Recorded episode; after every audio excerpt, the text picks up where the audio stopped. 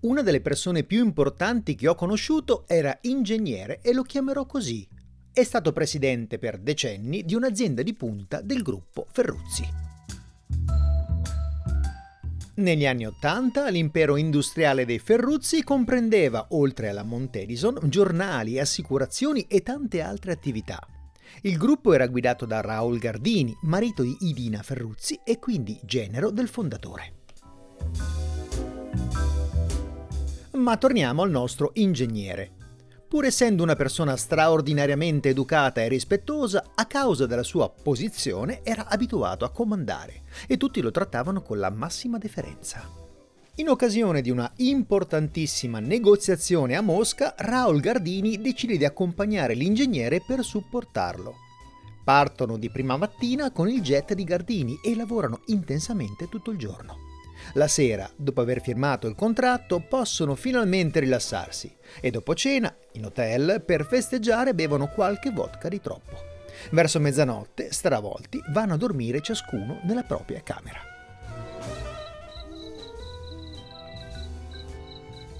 Alle 2 di notte, mezzanotte in Italia, l'ingegnere riceve una telefonata dalla reception. Gli passano Idina Ferruzzi che dice: «Ingegnere, mio marito non è contattabile. Deve aver agganciato male il telefono. Può andare da lui e chiedergli di ricollegarlo, visto che oggi è il suo compleanno e gli voglio fare gli auguri?»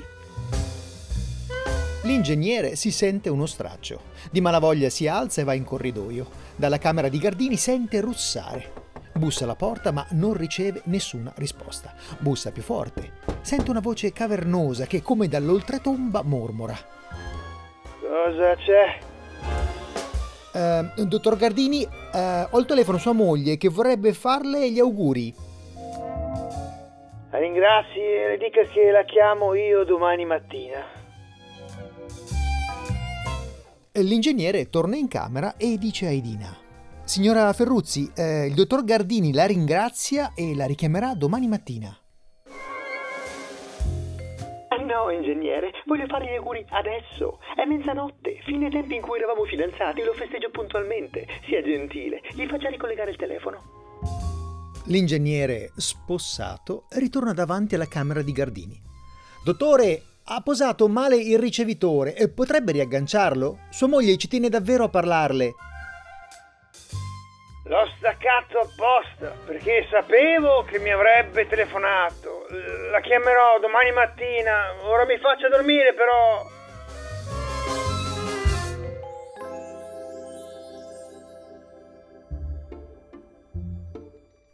L'ingegnere attraversa di nuovo il corridoio e riporta più diplomaticamente che può alla Ferruzzi, che però si arrabbia. «Le ho già detto che gli auguri a mezzanotte sono una tradizione per me. È ridicolo che non voglia parlarmi, ormai è sveglio. Torni là e lo convinca, che diamine.» L'ingegnere, sconsolato, torna per la terza volta da Gardini e riferisce, sempre dal corridoio. Ma Gardini, per tutta risposta, urla: «Le dica da parte mia, io lo dica chiaramente, di non rompere i coglioni.» «Ora, ho una brutta notizia per chi mi ha seguito fin qui. Il genero dell'ingegnere, mio caro amico che mi stava raccontando la storia, a questo punto si è interrotto e ha detto: non ti svelo com'è finita, altrimenti lo racconti nel podcast.»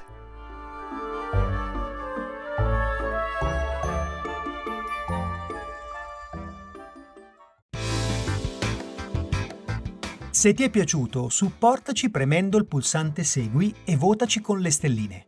Attiva la campanella per essere avvisato ogni nuovo episodio e se ti va lascia un commento, ci farà davvero molto piacere. Ciao!